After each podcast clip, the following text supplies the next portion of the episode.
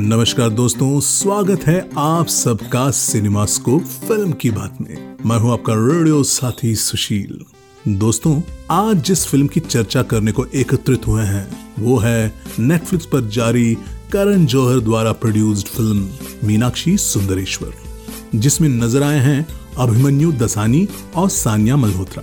विवेक सोनी ने इस फ़िल्म को लिखा है और निर्देशित किया है। जस्टिन प्रभाकरन ने फ़िल्म की संगीत को रचा है और गीत लिखे हैं राजशेखर ने। आज की चर्चा में शामिल हैं फ़िल्म शोधकर्ता कुमार मौसम, अभिनेता अरुण कालरा, लेखिका प्रतिमा सिन्हा, समीक्षक हिमांशु जोशी और पहली बार शामिल हो रहे हैं ब्लॉगर और लेखिका प्रदीप्ति और न्यू इंडियन एक्सप्रेस के सीनियर करस्पॉन्डेंट रोमल। संचालन कर रहे हैं रेडियो प्लेबैक इंडिया के प्रमुख संपादक सजीव सारथी। तो चलिए बढ़ते हैं चर्चा की तरफ़। नमस्कार यह रेडियो प्लेबैक इंडिया। गीत कविता कहानी या किस्सा हर जज्बा इंडिया के दिल का। Radio playback India radio playback India radio playback India. सुनते रहिए दोस्तों रेडियो प्लेबैक इंडिया। नमस्कार दोस्तों, आप सबका स्वागत है फ़िल्म की बात के एक और नए एपिसोड के साथ। दोस्तों, आज हम जिस फ़िल्म का ज़िक्र करने जा रहे हैं, उसके बारे में आप सुशील से सुन चुके हैं। ये फ़िल्म है मीनाक्षी सुंदरेश्वरम। और ये जो फ़िल्म है, ये एक हिंदी लैंग्वेज फ़िल्म है, लेकिन एक तमिल फैमिलियों के ऊपर ये फ़िल्म बनाई गई है, जिसमें भाग्यश्री के पुत्र जो हैं अभिमन्यु दसानी जो है, उन्होंने अभिनय किया है। साथ में सानिया मल्होत्रा हैं, जो बहुत ही खूबसूरत दिखी हैं इस फ़िल्म के अंदर। तो ये बहुत दिनों बाद एक रोमांटिक कॉमेडी कह लीजिए, एक feel good kind of film आई है और इस फ़िल्म का म्यूज़िक जो है वो बहुत ही बहुत ही प्यारा है, बहुत अच्छे गाने इसके अंदर हैं। तो इस फ़िल्म के बारे में आज हम चर्चा करेंगे एक करके हमारे पैनल के सदस्यों के साथ। राइट तो तो दोस्तों, इस फ़िल्म के ऊपर हम चर्चा करने जा रहे हैं आज, हमारे जो भी पैनल के सदस्य हैं उनके साथ। तो सबसे पहले मैं इनवाइट कर रहा हूँ हमारे एक नई स्पीकर को प्रदीप्ति विसमेती जो है, हमारे साथ हैं। प्रदीप्ति जो हैं, एक ब्लॉगर हैं, राइटर हैं और साथ में एक क्लब भी चलाती हैं जो मदर्स को डेडिकेटेड हैं। तो सबसे पहले प्रदीप्ति, आपका स्वागत है हमारे इस पैनल पे जिसमें हम लोग फ़िल्मों पर बहुत कैजुअल डिस्कशंस करते हैं, बहुत कोई मतलब समीक्षाएँ करने नहीं हम, यहाँ पे आते हैं। तो वी आर जस्ट हियर तो आप इस फ़िल्म को आपने देखी है, आपने फ़िल्म देखी है, आप बताइए कि आपको ये फ़िल्म कैसी लगी और इस फ़िल्म पर अपने विचार से आप स्टार्ट कीजिए।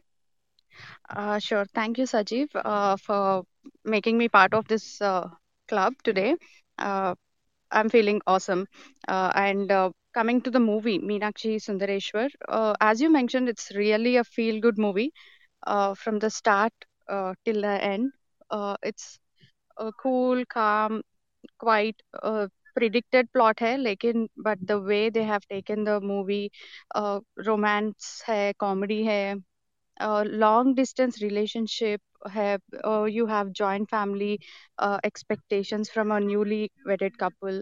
There are small small small small so many things uh, in the movie uh, they touch based each and everything.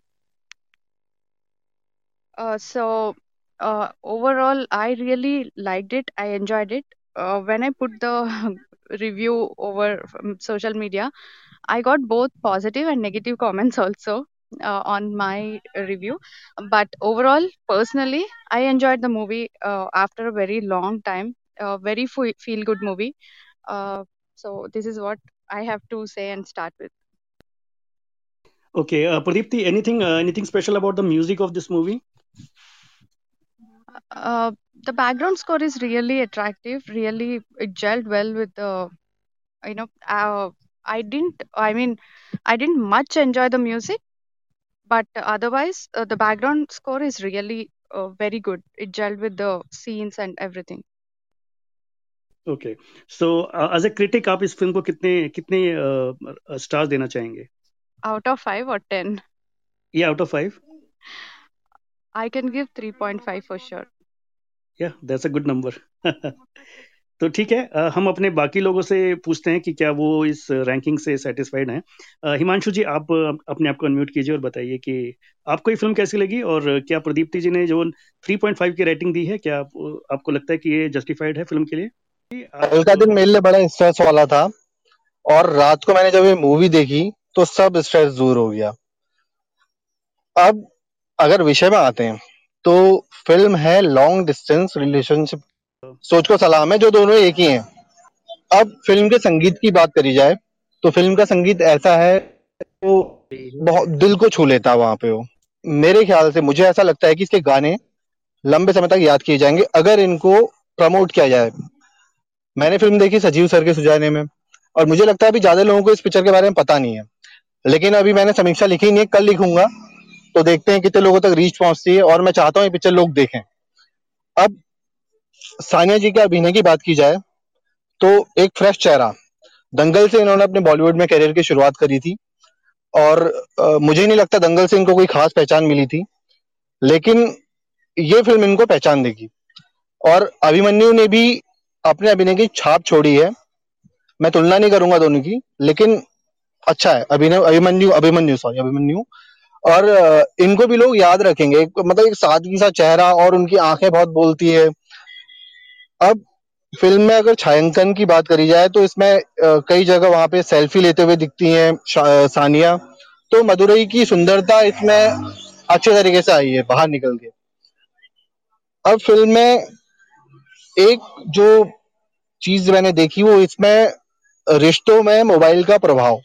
ये आजकल बहुत बहुत बहुत मतलब बहुत देखा जा रहा है, पर इससे बात नहीं होती है। लेकिन फ़िल्म में बहुत जगह मतलब इसमें भी दिखाया गया है कि मोबाइल का प्रभाव हमारे रिश्ते में कैसा रहता है और क्या क्या फ़र्क पड़ता है उससे।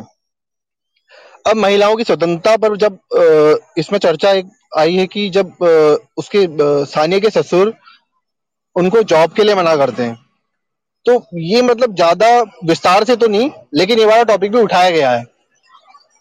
अब एक, आपने सबने बॉलीवुड में एक ये स्वरा भास्कर वाला वाइब्रेटर वाला सीन आपको सबको याद होगा। जो रूढ़ीवादी था, तोड़ता हुआ नज़र आया था। तो फ़िल्म में लैपटॉप वाला दृश्य है एक। और उसको देख के परिवार को मतलब उसको सब देखते हैं और अनजान बनते हैं देखकर भी। तो ये सीन देखना चाहिए लोगों ने। मैंने एक बार ये जब सीन आया था तो मैंने पॉज कर लिया था। मैं सोच रहा था, यार, क्या पिक्चर बना दी तो एक तरीके से कह सकते हैं कि रूढ़ीवादिता को तोड़, तोड़ते हुए और दूर के रिश्ते को निभाते हुए जो कहानी बनी है तो ये बड़े काम की बन गई है मीनाक्षी सुंदरेश्वर। सजीव सर। हाँ हिमांशु? जी सजीव सर। हाँ आपकी वॉइस जी जी आपकी वॉइस थोड़ी ब्रेक हो गई थी बट आई थिंक आपका जो मैसेज था वो क्लियर है। आपने एक सीन का खास तौर पर ज़िक्र किया लैपटॉप वाले सीन का। वाकई वो एक सीन जो है वो दो दो जनरेशन्स को जोड़ने वाला सीन है in a very different way very very comic way and very practical way जोड़ने वाला एक सीन लगा मुझे उस तरह से। तो अभी हमारे साथ ग्रुप में एक बहुत ही नए चेहरे हैं हमारे साथ इस पैनल में पहली बार जुड़ रहे हैं। जो है रोमल। रोमल जो है बहुत ही हैंडसम दिख रहे हैं हमारी अपने प्रोफ़ाइल के अंदर और वाकई वो है भी उस तरह के हैंडसम बॉय हैं। तो मैं रोमल का स्वागत करूँगा। उन्होंने भी इस फ़िल्म के ऊपर अपना रिव्यू लिखा था तो वो अपने आप को अनम्यूट करें रोमल। आप और हमें बताएँ कि ये फ़िल्म आपको कैसी Hi, Sajeev. Good evening, everyone. Um, thank you for the compliment. and um, actually, I think my review of the film is slightly different because uh, down south, a lot of people are criticizing the film and saying ki it has not been very true to the culture that it represents. right right The Tamil culture, the language, everything um, has not been done very well. And as someone who watches a lot of regional cinema, I mean, I understand all four South Indian languages and Hindi and a few others. So I Hmm. watch a lot of all kinds of regional cinema.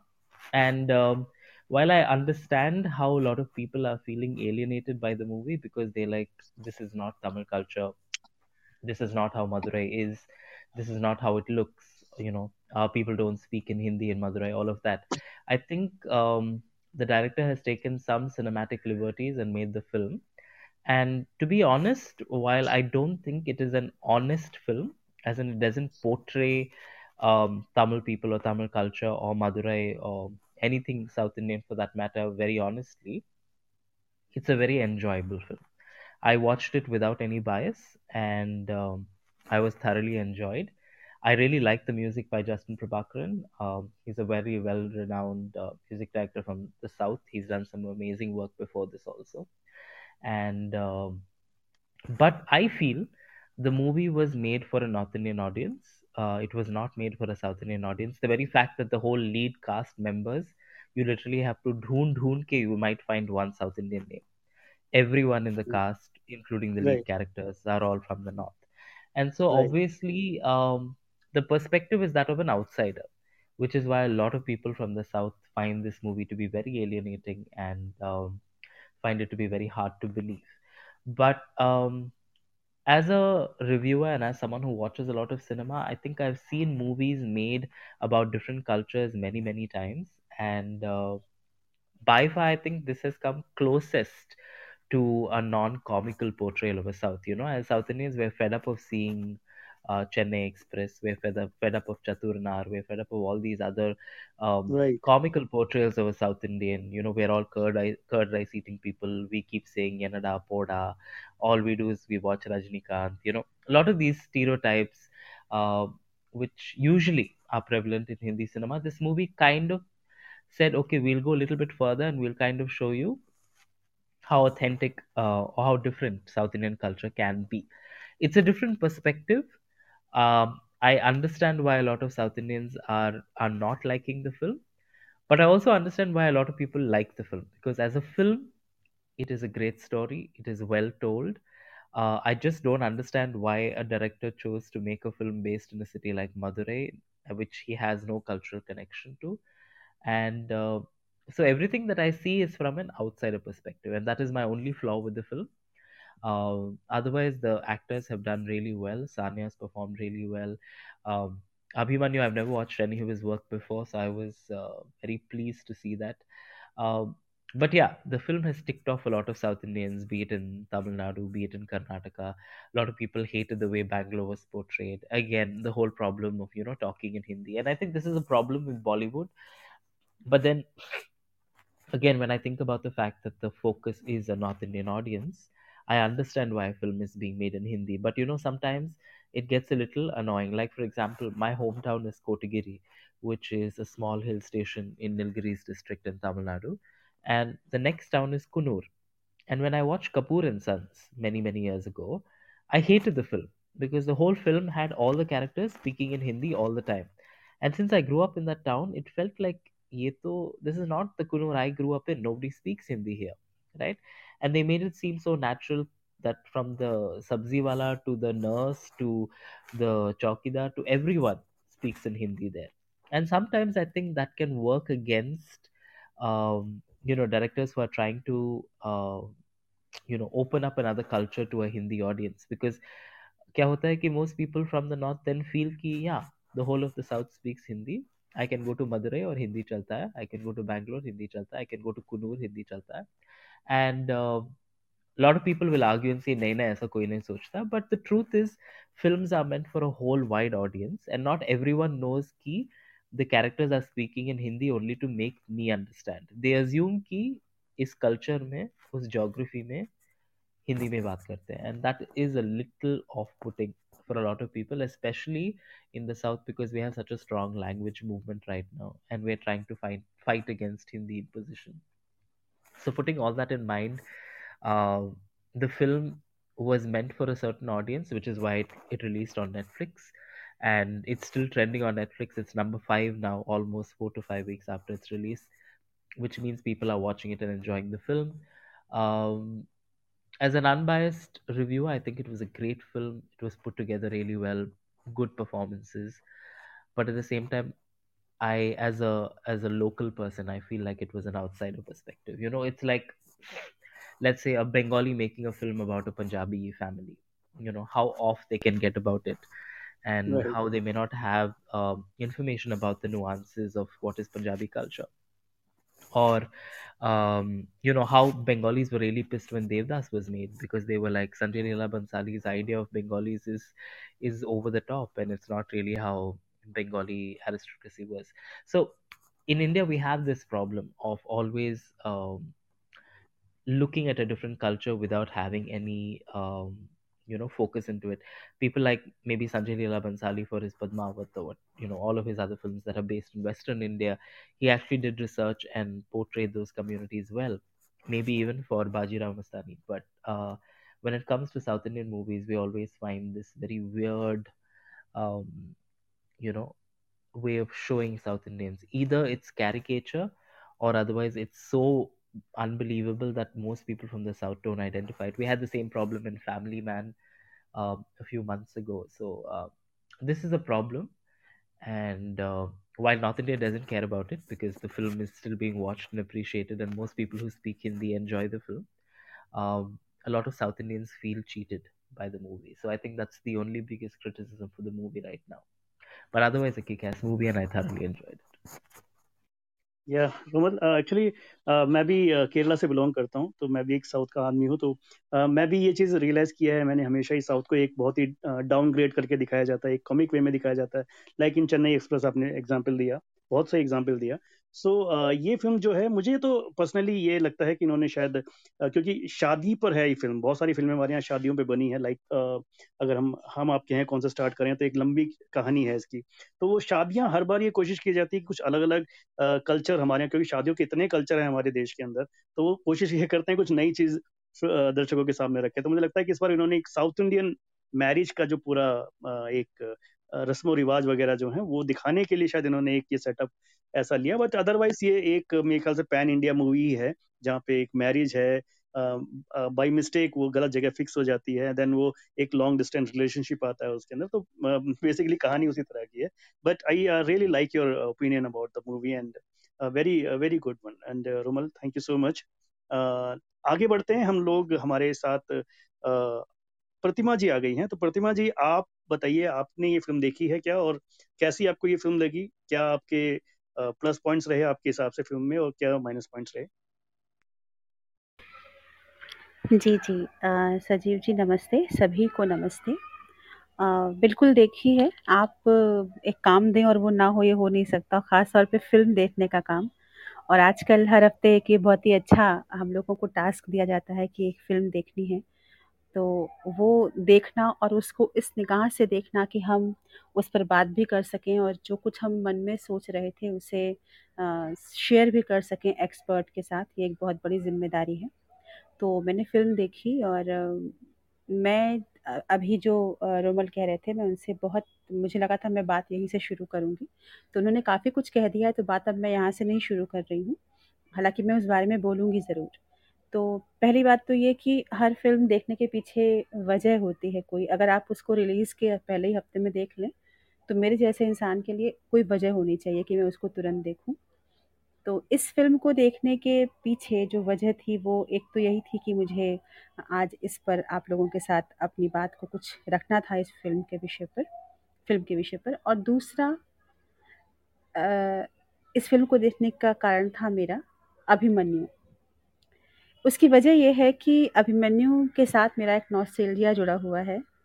जब मैं अपनी ज़िंदगी में उस उम्र में पहुँच रही थी, जब प्यार का मतलब समझते हैं या प्यार क्या है हम ये जानने जानते हैं और ज़िंदगी में प्यार का एक ये एंगल भी होता है जब वो उम्र होती है उस नाजुक उम्र पर पहुँचने के ठीक पहले जो मैंने पहली फ़िल्म उस नज़रिए से देखी थी वो फ़िल्म थी मैंने प्यार किया और उस फ़िल्म को देखने के बाद भाग्यश्री को उस फ़िल्म में देखने के बाद आ, मैं सलमान खान की बहुत बड़ी फ़ैन तब भी नहीं थी आज भी नहीं हूँ। लेकिन भाग्यश्री की मैं बहुत बड़ी फ़ैन फ़ैन बन चुकी थी। बाद में वो फ़िल्मों में नहीं काम करेंगी या उन्होंने शादी कर ली है और उनकी बात की की बात की जितनी भी फ़िल्में उन्होंने की भी वो सब फ्लॉप रही। ये सब मेरे लिए भी एक शौक था। बॉलीवुड का नुकसान तो था ही मेरा भी नुकसान था कि भाग्यश्री फिर फ़िल्मों में वैसे नहीं आई। जैसे वो अपने अपनी पहली फ़िल्म में आई थी। तो उसके पहले अगर आप लोगों को याद हो तो एक सीरियल आता था कच्ची धूप दूरदर्शन पे आता था। और कच्ची धूप में भाग्यश्री मतलब भाग्यश्री और कच्ची धूप शब्द आपस में इतना मिला हुआ है। वहीं से मैंने ये समझा था कि कच्चा कच्चापन क्या होता है? कच्चेपन की खूबसूरती क्या होती है? अनगढ़ होने की खूबसूरती क्या होती है? मतलब आपको एक्टिंग नहीं आती है आप ठीक से बोल भी नहीं पा रहे हैं आपका उच्चारण भी बहुत साफ़ नहीं है। लेकिन वो कच्चापन जो आपका है, वो भी कितना प्यारा हो सकता है, ये भाग्यश्री ही ने ही इस बॉलीवुड को बताया था, जहाँ तक मुझे लगता है। इतने सालों बाद अभिमन्यु भी वहीं पे खड़े हुए दिखाई दिए मुझे ये फ़िल्म देखते हुए। उतने ही कच्चे, वैसी ही बोलती हुई आँखें मासूम सा चेहरा, एक्टिंग नहीं आती है ये समझ में आ जाता है आपको। कई कई सीन में वो अपने को एक्सप्रेस करने में मत जैसे हम अगर अगर कोई और कर रहा होता, तो हम कहते फ्लैट चेहरा है इसका, ये फ्लैट चेहरे वाला एक्टर है। लेकिन अभिमन्यु के चेहरे पर पूरी तरह से भाग्यश्री का साया है, उनकी आँखों पे ख़ास तौर पे। तो वो एक्टिंग नहीं करते हुए भी बड़े अपने से लगते हैं, प्यारे से लगते हैं और मुझे नहीं पता कि इतने कन्विंसिंग ये अपनी अगली फ़िल्म में लगेंगे कि नहीं लगेंगे क्योंकि ये पहली बार जो आप एक इनोसेंस देखते हैं किसी के फ़ेस पे और कुछ कहानियाँ ऐसी होती हैं। इस कहानी में इस फ़िल्म के जो किरदार हैं जिस किरदार में हैं अभिमन्यु, वो किरदार शायद उनके हिसाब से लिखा गया या जो भी था, वो उस किरदार में ज़्यादा कन्विंसिंग लगते हैं। तो एक तो ये बात थी इस फ़िल्म में अभिमन्यु को देखना बड़ा सुखद था और अभिमन्यु ने अपने उस रोल के साथ न्याय अनजाने में ही कर दिया क्योंकि वो वैसे ही दिख रहे थे। लेकिन दिक्कत क्या हुई है कि इस फ़िल्म की कास्टिंग के साथ एक बहुत बड़ी गड़बड़ हुई है। मैं बात को रिपीट अब करूँगी क्योंकि रोमल कह चुके हैं इस बारे में, हिमांशु ने भी कहा है, आपने भी कहा है। और बहुत जो अच्छे समीक्षक हैं वो भी ये बात कह रहे हैं कि फ़िल्म की कास्टिंग साउथ इंडिया के बैकग्राउंड पे वो भी मीनाक्षी मंदिर को का इतना बड़ा मदुरई का आप रेफ़रेंस लेके अगर फ़िल्म बना रहे हैं, तो हम अपने को लाख समझाते रहें और खुद से कहते रहें कि नहीं ये तो पैन इंडिया फ़िल्म है या मास मीडिया मतलब मास के लिए बनाई गई फ़िल्म है। लेकिन फिर भी आपने जो बैकग्राउंड लिया है, अगर वहाँ का एक्सेंट ही आपको ना सुनाई दे, तो आप बार-बार सोचते हैं, अगर आप फ़िल्म को समीक्षा की दृष्टि से देख रहे हैं तो। क्योंकि साउथ इंडियन एक्सेंट एक ऐसा एक्सेंट है जो कभी आप मतलब उसको अनसुना नहीं कर सकते। अगर वो हिंदी बोली जा रही है साउथ इंडियन एक्सेंट में, तो वो आपको सुनाई देगी ही देगी। कोई बंगाली कोई हिंदी बोल रहा होगा, पंजाबी बोल रहा होगा, साउथ इंडियन बोल रहा होगा, तो वो जिस तरह से हिंदी बोलता है ना, वो वही चीज़ हमें उनसे और प्यार करने पर मजबूर करती है। इस फ़िल्म में सारे जितने भी लोग बोल रहे हैं, वो हिंदी बोल रहे हैं, पूरी शुद्ध हिंदी बोल रहे हैं।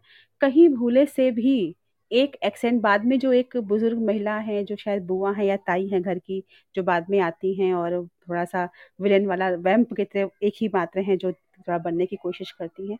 उनका पूरा गेटअप, उनका पूरा परिधान, उनका पूरा जो रूप-सज्जा है, वो साउथ इंडियन है। लेकिन जब वो मुँह खोलती हैं, तो वो बिल्कुल दिल्ली वाली भाषा बोलती हैं, जो कि खटक जाती है। मतलब हम कितनी भी लिबर्टी ले लें फ़िल्म बनाने में, लेकिन ये लिबर्टी कहीं ना कहीं एक क्वेश्चन मार्क फिर डाल ही देती है कि नहीं, अगर आपने मीनाक्षी मंदिर लिया था, तो आपको साउथ इंडियन एक्सेंट लेना ही चाहिए था। बहरहाल, ये तो कास्टिंग वाली बात हुई और कल्चर में भी मैंने मैंने इस फ़िल्म को देखने के बाद और उसके पहले ही जाना था कि साउथ इंडिया में ख़ास तौर पे तमिलियन घरों में देव दीपावली का कार्तिक पूर्णिमा का बड़ा महत्व है। उसको कार्तिकेय के रूप में मनाते हैं, वहाँ दीप जलते हैं। उसका एक सीन है इस फ़िल्म में, लेकिन वो दीप जल रहे हैं, वो कोई बड़ा पर्व है, वो दिवाली से भी बड़ा पर्व होता है तमिलियंस के लिए, ये बहुत नहीं क्लियर किया गया है। फ़िल्म बेशक एक बहुत ही अलग से पॉइंट पर शुरू होती है। इसका ज़रूर मैं श्रेय दूँगी कहानी को, कहानी लिखने वाले को जो डायरेक्टर खुद हैं, कि एक अलग ढंग से फ़िल्म शुरू हुई। जैसे मिले हैं हीरो-हीरोइन वो बड़ा अ, अनयूजुअल सा है कि गलती से किसी घर में चले गए और जब तक बाहर ये राज़ खुलता कि भई घर गलत है, अंदर दो लोगों के दिल मिल चुके थे। तो ये बड़ा इनोसेंट सा एंगल है। लेकिन उसके बाद जो कहानी आगे बढ़ती है, शादी हो गई, वो लड़का नौकरी के लिए चला गया जहाँ पे केवल बैचलर्स को ही नौकरी मिलने की शर्त होती है उस कंपनी की। फिर एक डिस्टेंस रिलेशनशिप होता है पति-पत्नी में, मतलब यहाँ देखिए फ़र्क है। हमारे समाज में डिस्टेंस लव रिलेशंस में प्रॉब्लम होती है, इस पर हम चर्चा करते हैं क्योंकि वो फिर वहाँ ब्रेकअप के भी चांसेस होते हैं। लेकिन शादियाँ हमारे यहाँ 50% शादियाँ ऐसी हैं जहाँ पर डिस्टेंस में हो रहा है सब कुछ क्योंकि पति कहीं काम करने के लिए बाहर गया है, नौकरी करने के लिए बाहर गया है। हमारे आधे भारत में ऐसी पत्नियाँ हैं जिनके पति नौकरी के लिए बाहर गए हुए हैं। तो उसको हम डिस्टेंस रिलेशनशिप नहीं कहते हैं, वो तो मैरिज है ना, वो तो कोई ऐसी ऐसा रिश्ता नहीं है जो हम नहीं निभेगा तो कल को हम तू नहीं और सही और नहीं और सही कह सकते हैं। तो यहाँ शादियाँ ऐसी निभती हैं। लेकिन ये चूँकि नए ज़माने के बच्चे हैं, नए ज़माने की के पेयर हैं, तो जितनी इनोसेंटली ये चलते हैं ना, मुझे वो चीज़ बड़ी मासूम सी लगी जब ये लोग ये पढ़ता है, गूगल पे सर्च करता है कि आप कैसे लॉन्ग डिस्टेंस रिश्ते को बना सकते हैं, लाइवली रख सकते हैं। वो गूगल पे टिप लेता है, वो मतलब वो बड़ा प्यारा-सा लगा मुझे वो सीन उसमें, मन्नू गूगल करता है, सर्च करता है और फिर उसको वो फ़ॉलो भी करता है, हर पल मैसेज करना, हर पल अ, उसको पूछते रहना, जहाँ भी है वो मैसेज कर रहा है। लैपटॉप के थ्रू वो एक इंटीमेसी करने की कोशिश करते हैं। ये हम सब जब देखते हैं तो लगता है अरे! ये तो बिल्कुल गुज़री हुई चीज़ है हमारे ऊपर, बड़ा इनोसेंटली इसको लिया गया है और किसी फ़िल्म में इस तरह से पहली बार दिखाया गया है। वो शर्ट के साथ जैसे प्यार करती है एक सीन में, बहुत इनोसेंट सा लगता है। लेकिन उसके बाद कुछ चीज़ें ऐसी आई हैं जो अभी हिमांशु ने कही भी थी कि एक जगह नारी शक्ति की बात होने लगती है, फिर नारी स्वतंत्रता की बात भी बीच में कहीं आ जाती है, फिर वो परिवार की मर्यादा की बात भी आ जाती है, फिर करियर बनाने की बात भी आ जाती है। ये जो फ़िल्म इस वज़ह से फ़िल्म जो है ना वो बीच में ड्रैग करने लगती है, बीच में कहीं बहुत सुस्त हो जाती है या वो भटकने लगती है कि हम कहना क्या चाह रहे हैं समझ में नहीं आता। मतलब अगर कोई लड़का इतना प्यारा, इतना इनोसेंट है, वो शादी के बाद तुरंत शादी के बाद चला गया है नौकरी के लिए, तो जितना उसको छः महीने में खुद को खपा देना है नौकरी में खुद को साबित करने के लिए, वो कहीं एस्टेब्लिश नहीं हो पाया। लड़की अकेले जो यहाँ पे करने की कोशिश कर रही है, वो भी ठीक से एस्टेब्लिश नहीं हो पाया क्योंकि कई चीज़ें बीच में आ गई। एक दोस्त भी आ गया और एक उसकी खुद की नौकरी करने की कोशिश भी आ गई, तो वो भटक-भटक सा गया बीच-बीच में। लेकिन फिर भी अ, कहानी बीच में ड्रैग ज़रूर करती है लेकिन जो कहानी का पूरा जो फ़ॉर्मेट है वो हमें बाँध कर रखता है। और सबसे मज़ेदार जो इसमें चीज़ है अ, मैं साउथ इंडियन नहीं हूँ, मैं जानती हूँ ये बहुत टची चीज़ होती है साउथ इंडियंस के लिए। तो मैं दूर से जितना समझ पाई और देख के मुझे अच्छा लगा वो था फ़िल्म में रजनीकांत का भी होना और डेफ़िनेटली हम सब उनके बहुत बड़े फ़ैन हैं। लेकिन एक साउथ इंडियन के लिए, एक तमिलियन के लिए वो क्या मानी रखते हैं। लेकिन उसको भी बहुत मैं मुझे लगता है निभा नहीं निभा नहीं पाए वो शाम जो जो लास्ट का सीन होता है कि जहाँ वो नाचती है सानिया उठ के, मीनाक्षी मुझे लगा इस वक़्त तो उसको सैड होना चाहिए था लेकिन पता नहीं वो वहाँ पे उन्होंने दिखाया कि रजनीकांत का जो के प्रति प्यार है वो बाकी हर समस्या को कम कर देता है किसी साउथ इंडियन के लिए। डायलॉग्स बहुत अच्छे हैं और म्यूज़िक बहुत ही अच्छा है। मैं ये बात ज़रूर कहना चाहूँगी। ख़ास तौर पे गीत जो राजशेखर ने लिखे हैं, गीत बहुत प्यारे हैं और शब्द इतने प्यारे हैं गीतों के कि संगीत साथ-साथ सुर, लय, ताल उसमें जोड़ता चलता है और जो बीच में कुछ background music means background songs हैं वो बहुत ही क्यूट हैं। उनके शब्द आप बार-बार सुनना चाहेंगे। और एक चीज़ मैं ज़रूर कहूँगी, फ़िल्म जब ख़त्म होती है अगर आपने देखा हो, अक्सर फ़िल्म ख़त्म होने के बाद हम उठने लगते हैं, वो जब वो कास्टिंग और क्रेडिट शुरू होती है, तो हम लोग फ़िल्म को स्किप कर देते हैं, मैं खुद ही कर देती हूँ। इस फ़िल्म में लास्ट में एनिमेशन में आता है कास्टिंग का जो वो है हिस्सा और वो एनिमेशन बहुत सुंदर है। मुझे नहीं मालूम कि फ़िल्म की समीक्षा में उसका कितना उल्लेख ज़रूरी है, मगर मुझे उस एनिमेशन ने भी बहुत ज़्यादा मतलब कहते हैं ना कि प्रभावित करना, मैं रुक कर देखती रही कि हाँ, ये एनिमेशन जो है वो बड़ा सुंदर-सा आ रहा है और नाम ध्यान से पढ़ा हर नाम को, वो एक साथ भीड़ में नाम नहीं कि नाम निकल गया और आप पढ़ ही नहीं पाए, काली सी स्क्रीन पर वाइट वाइट निकल रहा है तो आप पढ़ नहीं पा रहे हैं। तो वो बड़ा सुंदर-सा लगा मुझे एनिमेशन जो था और इंजीनियर की डेफ़िनेशन, कैक्टस की डेफ़िनेशन और ब्लू कलर को पसंद करने की वजह जो डिफ़ाइन की गई है, वो बड़ी क्यूट सी है, वो याद रह जाने वाली है। तो ये फ़िल्म मुझे बहुत अच्छी लगी, अच्छी है। सानिया कहीं से भी तमिल नहीं लगती हैं, अभिमन्यु तमिल नहीं लगते हैं, कोई भी साउथ इंडियन नहीं लगता है। ये एक बहुत बड़ी कमी अगर इस पर काम कर लिया गया होता, तो ये दो देर तक याद रखने वाली फ़िल्म होती। बहरहाल जैसी भी है, अभी ज ट्रेंड चल रहा है फ़िल्मों का या जिस तरह से हम लोग मासूम फ़िल्में ढूँढ रहे हैं, उस खोज में ये फ़िल्म हमें कहीं न कहीं एक सुकून देती है और देखकर इस फ़िल्म को अच्छा लगता है। मुझे बस इतना ही कहना था सजीव जी और ये फ़िल्म मुझे अच्छी लगी। एक लाइन में ये है, आप नंबर अगर पूछना चाहेंगे तो मैं 5 में से इस फ़िल्म को साढ़े तीन नंबर देना चाहूँगी अब। जी, जी, जी, जी। एक मासूमियत ज़रूर है फ़िल्म के अंदर, लेकिन वही जो बात रोमल ने भी कही, जो बात आपने भी कही कि वो एक जो कास्टिंग है, उसको लेकर थोड़ा-सा इशू है। अ, बट ये ज़रूर मैं कहना चाहूँगा, जैसे आपने बोला अभिमन्यु, अभिमन्यु की पहली फ़िल्म नहीं है। उनकी एक पहली फ़िल्म भी आई थी कि मर्द को दर्द नहीं होता करके। एंड uh, उन्होंने अपनी एक्टिंग क्षमता उस फ़िल्म के अंदर अ, साबित करी थी। वो बहुत अच्छे एक्टर हैं मुझे पर्सनली ये लगता है। मुझे तो ओके okay, मैंने ये पहले देखी है मैंने पहले देखी है और मुझे यही लगा कि मतलब हाँ। नाम आया कि भाग्यश्री के बेटे हैं तो मैंने कहा ज़रूर इनको देखूँगी इस फ़िल्म हाँ आप वो मर्द को दर्द नहीं होता ज़रूर देखिए। बहुत अच्छा इन्होंने काम किया। बहुत अलग तरह की फ़िल्म है एकदम अलग हटके है वो फ़िल्म जो है। और एक पहली फ़िल्म में इतना डेयरिंग रोल करना बहुत बड़ी बात है किसी भी एक्टर के लिए। तो ठीक है। हम लोग आगे बढ़ते हैं अरुण जी की तरफ़। अरुण जी आप बताइए अरुण जी बहुत ही गजब के एक्टर हैं और आज हमारे साथ हमेशा जुड़े हैं अभी तक। तो अरुण जी प्लीज़ बताइए आपको ये फ़िल्म कैसी हाँ नमस्कार सजीव जी। अ, ये जो पिक्चर है अ, हम मतलब अ, कोई भी पिक्चर ये है जो जो भी ये बनाते हैं तो उसको आप आउटराइटली ना डिसमिस तो नहीं कर सकते क्योंकि अ, एक लेवल पे लेबर ऑफ़ लव तो ये है ही। तो अ, उस लेवल पे मैं ये कहूँगा कि अ, मतलब इसके अंदर मेरे को काफ़ी सारी चीज़ें अच्छी लगी और वो मैं अभी थोड़ी मैं बताऊँगा। लेकिन मतलब लेकिन मेरे को ओवरऑल पिक्चर का मैं सिर्फ़ इतना ही कहूँगा कि ये मतलब वैसी सी पिक्चर थी कि अगर इसको मैं देख लेता तो भी ठीक था और नहीं देखता तो भी ठीक था। कोई इसके अंदर मैं मिस नहीं करता। इसको अगर मैं ना भी देखता पिक्चर को तो भी मैं कुछ मिस नहीं करता।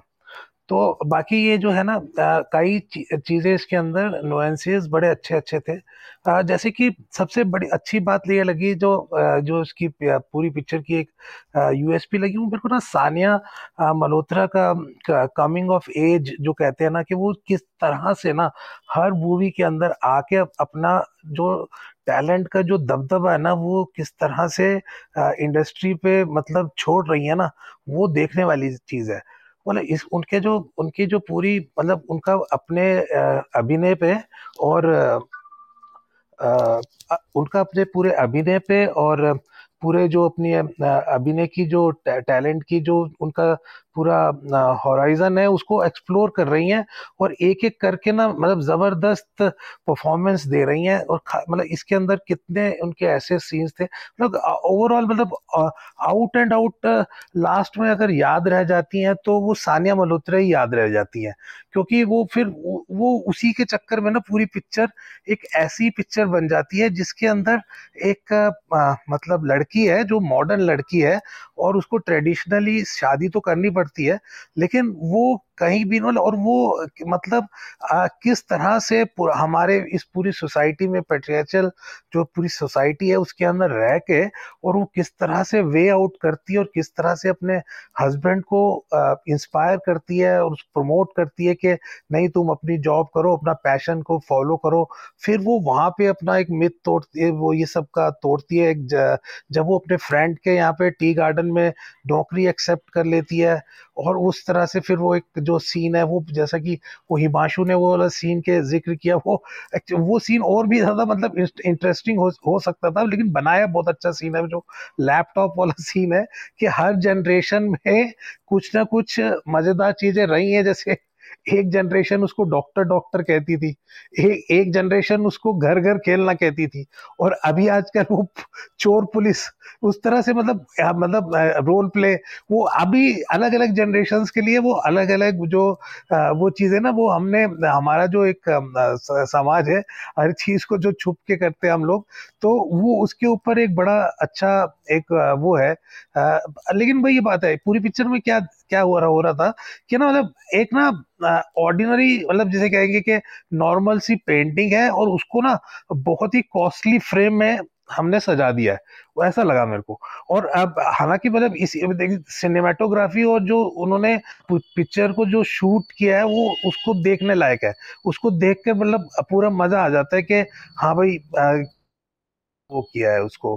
अ, किस तरह से उन्होंने माउंट किया लेकिन आ, क्या होता है कि आ, एक हमारे कुछ चीज़ शुरू में यही थिएटर में भी फ़िल्म दे, दे कराते हुए ये समझाई जाती थी कि ऐसा होता है कि जब आप ना रिचुअल्स पे ज़्यादा ज़ोर देने लगते हैं ना तो और बीच के जो इवेंट्स हैं, आप वो उस पर उतना ध्यान नहीं देते और स्टोरी पे उतना वो नहीं फोकस होता। वो वो क्या है कि उसको स्टाइलाइज बनाने के चक्कर में, सुंदर बनाने के चक्कर में आप शादी के दृश्य, वो जो दीप दिवाली, वो जो उसके उसके दृश्य, उसके चक्कर में आप एक एक सीन को कई मतलब उसको खूबसूरत बनाने के चक्कर में तो लगे रहते हैं, उसको मतलब लाखों रुपए उसमें खर्च कर देते हैं।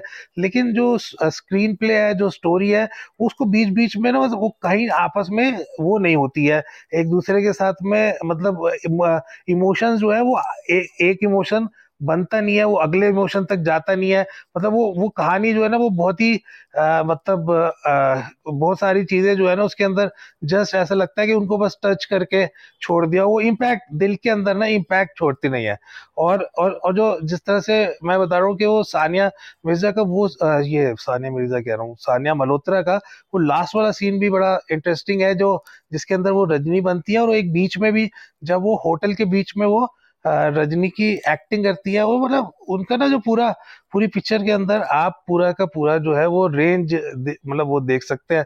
और वो, ये क्रिटिसिज्म तो है ही कि इसके अंदर कोई भी मतलब कलाकार वहाँ का है नहीं साउथ का है नहीं। मेरे को तो बड़ी हैरानी हुई। सबसे पहले तो मेरे को हैरानी हुई उनके फादर को देख के वो बंगाली है। और मैं सोचूं कि ये कैसे इनको इस तरह से किस तरह से ले लिया। फिर मैंने ऐसे देखा कि डायरेक्टर को ना तो डायरेक्टर भी इसके नॉर्थ इंडियन ही लगे। मेरे को विवेक सोनी है शायद इसके डायरेक्टर शायद। तो उसके अंदर मतलब वो ऐसा कुछ वो मतलब वो, चीज़ें थी नहीं इसके अंदर। तो बाकी मोटी मोटी बात यही है कि जो है ना वो पिक्चर बहुत ज़्यादा इम्पैक्ट मतलब वो छोड़ती नहीं है। और लेकिन हाँ साफ़ सुथरी फ़िल्म है और कुछ इश्यूज़ उठाने की कोशिश की है। मैरिड लाइफ के जो ये लॉन्ग डिस्टेंस रिलेशनशिप हो जाता है इसके तो खैर ये है कि एक उस तरह का एक प्रयास है जो कि थोड़ा सा लंबा और बोरिंग लगता है और हो सकता है कि इससे आगे वो लेते हुए, क्यों लेते हुए वो थोड़ा इसको आगे और इंटरेस्टिंग बनाएँगे, क्योंकि वो एक फार्मूला है कि शादी वाला जो सजीव जी आपने बोला ना, वो ये फार्मूला ही है कि शादियाँ बस दिखा दो। और शादियों को शादियों में क्या होता है जनरली ना, सब लोग जुड़ जाते हैं उसके साथ, पूरी फैमिली ना अटैच हो जाती है। हाँ भाई फैमिली का मोल है तो उसको अपनी फैमिली याद आती है सब लोगों को। और उसके अंदर जो इंटरेस्टिंग एनेक्डोट्स होते हैं, वो उसके चक्कर में सब लोग उसको मतलब पिक्चर को एक मतलब रिपीट वैल्यू दे देते हैं कि हाँ भाई बार बार उसको देखा जाए। तो उन्होंने इस तरह के फार्मूले के साथ में करने की कोशिश की है। और जो इसकी स्क्रिप्ट राइटर है, उसको, उसकी तो बहुत समझ है, जो ये आईटी के साथ में जो ये जितनी भी चीज़ें जुड़ी हुई हैं कंप्यूटर्स के साथ में रिलेटेड सॉफ्टवेयर के, क्योंकि आप देखोगे एक गाना है पूरा इसके ऊपर। ये क्या नाम है आईटी के ऊपर और ये लॉन्ग डिस्टेंस रिलेशनशिप के ऊपर। तो वो तो वो उसमें पूरा लगता है कि नहीं नहीं, ये तो किसी ज़रूर किसी ने अगर अगर किसी सॉफ्टवेयर इंजीनियर ने नहीं भी बनाई है तो वो सॉफ्टवेयर इंजीनियर उसका दोस्त होगा जिसको बिठाकर उसने उससे पूरा रिसर्च किया होगा, बैठ यहाँ पे और मेरे को बता के क्या क्या चीज़ होती है एक्चुअली में आईटी के अंदर, वो उस चीज़ को उन्होंने पूरा करने की उस तरह से कोशिश की है। और कुछ कुछ चीज़ें बड़ी अच्छी है न्यूएंसेस जो बताया कई कई चीज़ें बड़ी वो इंटरेस्टिंग लगती है, लेकिन उसको डेवलप नहीं कर पाए। तो एक तरह से मतलब ऑर्डिनरी मतलब बहुत मतलब नॉर्मल सी एक वो है ना हाँ मेरे को लगी पिक्चर तो अगर स्टार देने तो टू पॉइंट फाइव दूँगा। जी, अरुण जी तो ओवरऑल ये बात ठीक है। फ़िल्म में काफ़ी सारी कमियाँ हैं जिनके बारे में बात कर रही हैं, लेकिन फ़िल्म एक फील गुड फ़िल्म तो है ही कम से कम। आगे बढ़ते हैं हमारे जो आज के पैनल के आखिरी स्पीकर हैं, वो हैं कुमार। कुमार मौसम जो है, वो एक यंग फ़िल्म क्रिटिक हैं और फ़िल्म फ़िल्मों के ऊपर शोध भी करते हैं। तो ये काफ़ी दिनों बाद आज हमारे साथ जुड़े हैं। कुमार, आपने क्या ये फ़िल्म देखी और अपने व्यूज़ आप मुझे बताएँ सभी को नमस्ते। किसी भी विषय पे बोलने, सबसे आखिर में बोलने की जो एक कमी कह ले या एक नुकसान ये होता है कि पहले की जो वक्ता होता है, आपके सारे पॉइंट्स ले आते हैं, फिर भी मैं मैंने कल ही ये फ़िल्म देखी कल मेरा नेट का पेपर था और पेपर के बाद मैंने रात में बैठ के ये फ़िल्म देखी। मुझे जो इस फ़िल्म को देख के लगा ये पहला चीज़ तो ये फ़िल्म आईसीटी और रिलेशनशिप को दिखाती है कि आईसीटी कैसे रिलेशनशिप को जो है एक एक तरीके से जो उसमें एक ब्रिज का काम कर रही है आज की जनरेशन में जब लोग बहुत ज़्यादा बिज़ी हैं। मेल फीमेल हर कोई अपने आप में व्यस्त है और लॉन्ग डिस्टेंस रिलेशनशिप भी है तो ऐसे में क्या आईसीटी का रोल होता है? अ, वो बहुत अच्छे तरीके से दिखाया गया है। दूसरा ये फ़िल्म जो है बॉलीवुड की जो लव बेस्ड जितनी भी फ़िल्में हैं उनसे काफ़ी अलग है। अ, दोनों जो लीड कैरेक्टर हैं मीनाक्षी और सुंदरेश्वर दोनों की जो कमी है मीनाक्षी की जो कमी है वो सुंदरेश्वर की खासियत है और सुंदरेश्वर की जो कमी है वो मीनाक्षी की खासियत है। ये दोनों, जैसे एग्ज़ाम्पल के तौर पर मैं बताऊँ तो मीनाक्षी कम मुस्कुराती है, लेकिन ज़्यादा हंसती है।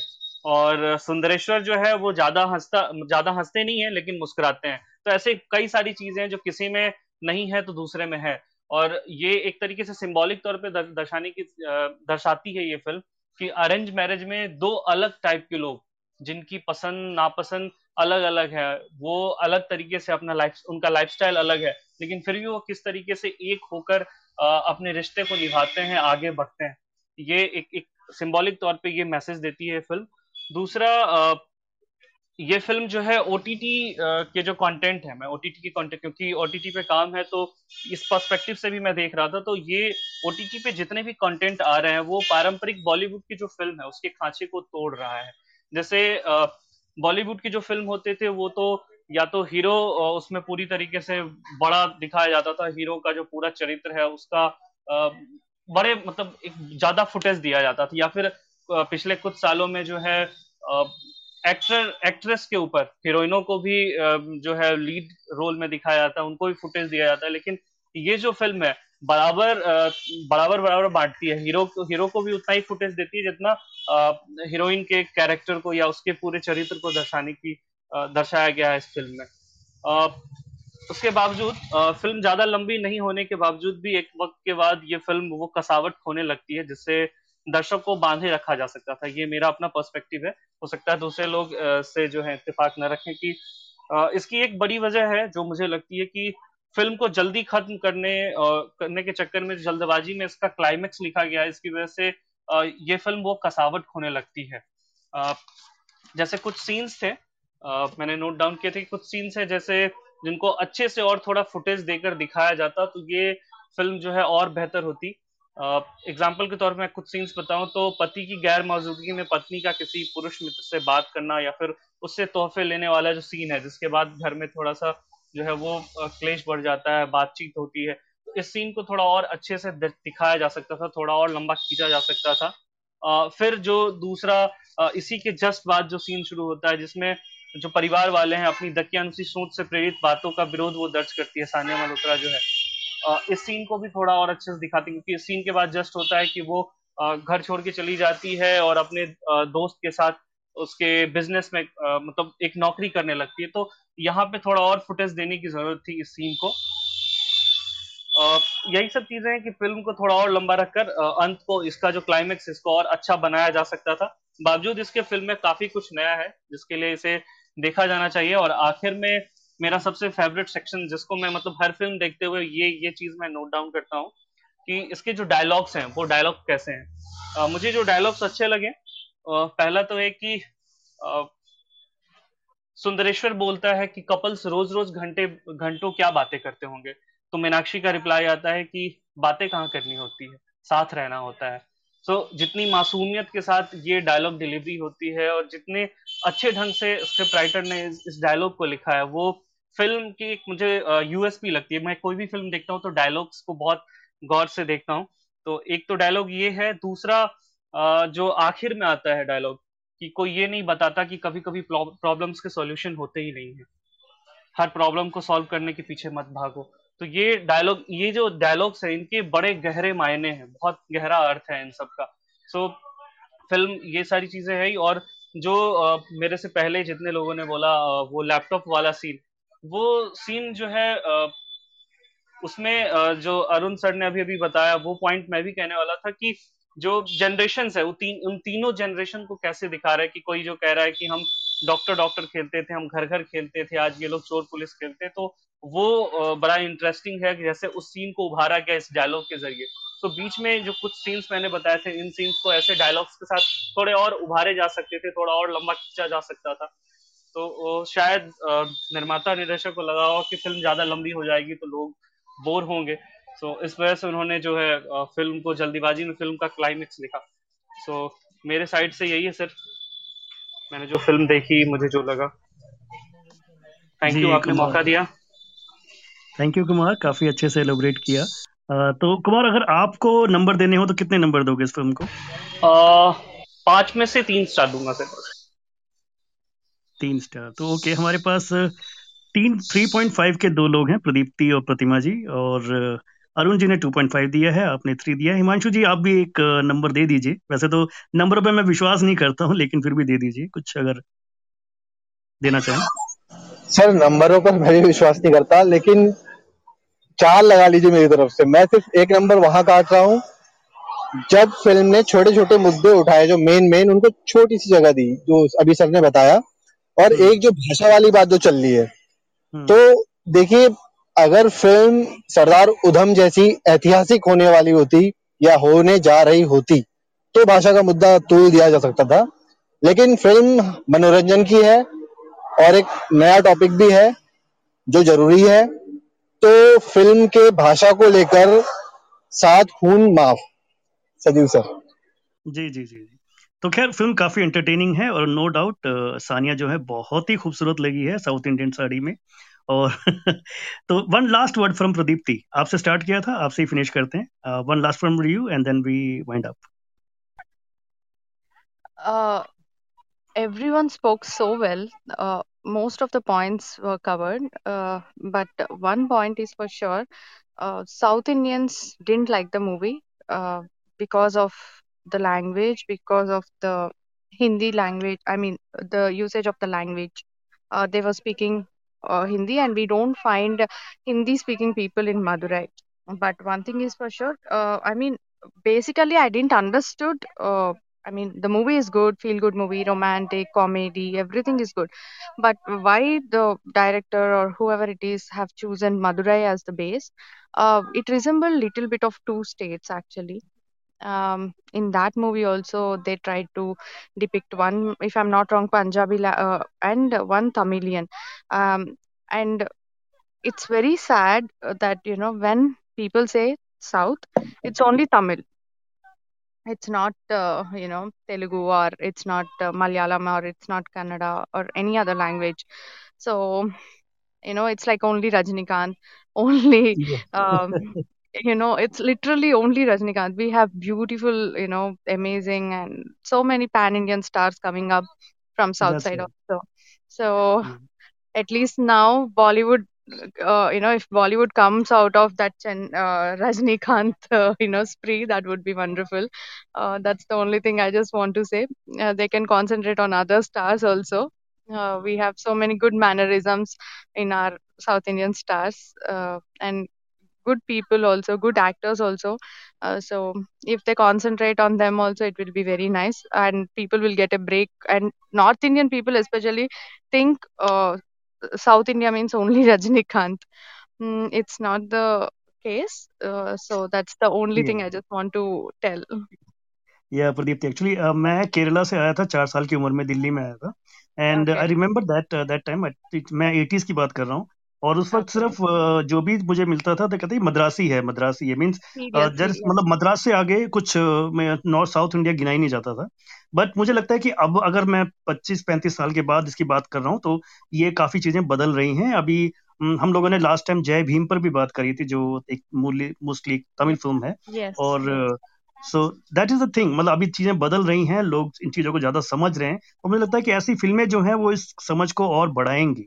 एटलीस्ट एक इन्होंने ये प्रयास किया जैसे कि रोमन ने भी बताया था कि uh, कम से कम कॉमिक वे में इसको प्रेजेंट नहीं किया so that is the thing I appreciate Absolutely. In the movie Yes, and absolutely. yes When it comes to yes Chennai Express, it's like, you know, they just made fun of South Indians. Absolutely. yes yes yes Like absolute that's fun. So at least these people maintain that etiquette, you know, just give respect. they gave respect, and that is a very good sign, positive sign. Yeah, right, right. So I think uh, it's a very good discussion uh, about this film. Uh, Arun ji, thank you so much. Kumar, thank you so much. Himanshu ji, thank you so much. Pratima ji, thank you so much. हमेशा ही आप बहुत ज़बरदस्त points अपने रखते हैं. Pradeep ji, first time आप हमसे जुड़े uh, और आपने बहुत अच्छे से अपने पॉइंट्स रखे. Thank you so much. Romal, thank you so much. चलिए अब अगले संडे मिलेंगे फिर किसी नई फ़िल्म की बातचीत के साथ तब तक नमस्कार तो दोस्तों hope you enjoy this conversation on Meenakshi Sundareshwar मिलते हैं जल्द ही किसी नई फ़िल्म की चर्चा के साथ फ़िल्म की बात के अगले एपिसोड में. तब तक दीजिए इजाज़त अपने रेडियो साथी सुशील को. नमस्कार।